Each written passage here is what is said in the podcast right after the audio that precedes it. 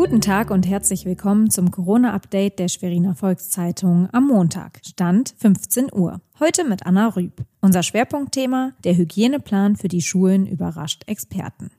Das sind unsere regionalen Nachrichten im Überblick. Rostocker stehen Schlange an den Baumärkten. Bereits am frühen Morgen, eine Stunde vor Öffnung, bildeten sich lange Schlangen vor den Einlässen. Die Marktleiter waren vorbereitet. Besonders begehrt waren Gartenartikel. Anders als in anderen Bundesländern mussten die Baumärkte im Nordosten bisher geschlossen bleiben. Mecklenburg-Vorpommern hat bislang rund 194 Millionen Euro an Corona-Soforthilfen an Selbstständige und Unternehmen ausgezahlt. Etwa 19.000 Anträge seien bis Samstagabend bewilligt worden, teilte das Wirtschaftsministerium am Montag in Schwerin mit. Rund 35.000 Anträge seien bislang beim Landesförderinstitut eingegangen. Das Antragsformular sei rund 179.000 Mal heruntergeladen worden.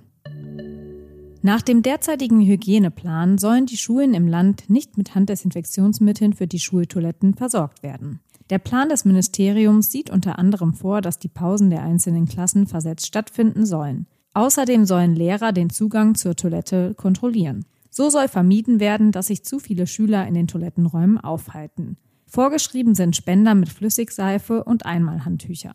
Der Landesvorsitzende des Verbandes Bildung und Erziehung ist überrascht. In anderen Bundesländern habe man diesbezüglich strikte Richtlinien. So fordert er beispielsweise Begleitpersonen für die Schulbusse. Sie müssten darauf achten, dass die Schüler den geforderten Mindestabstand zueinander einhalten. Ab dem 27. April sollen die Schüler wieder in die Schule gehen können. Am 8. Mai findet die erste Abiturprüfung statt. Das war unser tägliches Corona-Update. Weitere Nachrichten und Hintergründe zum Virus gibt es jederzeit auf svz.de-corona. Bleiben Sie gesund.